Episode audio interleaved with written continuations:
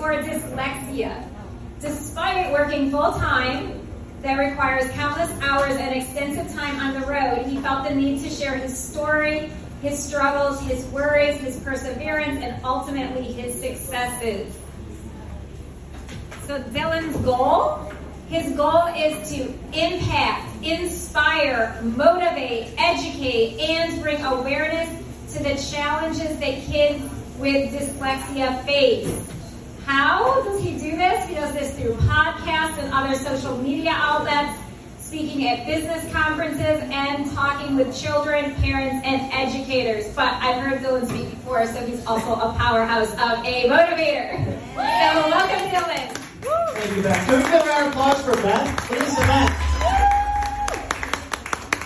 So I am 22. It's true. I'm not 12. I know them. In that experience, they put me on medicine, Ritalin, 10 years. They said I had ADHD. I was looked at for 12 minutes. He said, you got ADHD, Ritalin, done. Now I'm on Ritalin for 10 years. We didn't know until I was 17 and my third father had adopted us. He had me reevaluated. I had dyslexia, so I was on the wrong meds for 10 years. Wow. So going through that, I knew that when I graduated high school in 2020, not to make anybody feel old, but yes, I graduated high school in 2020, I knew that somebody always has it worse. Think about it.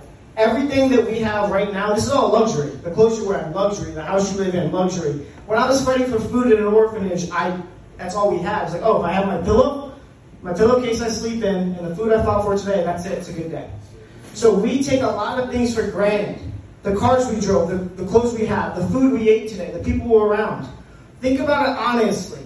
What do you need to live? People say a home, a car, a job. No, literally you need health.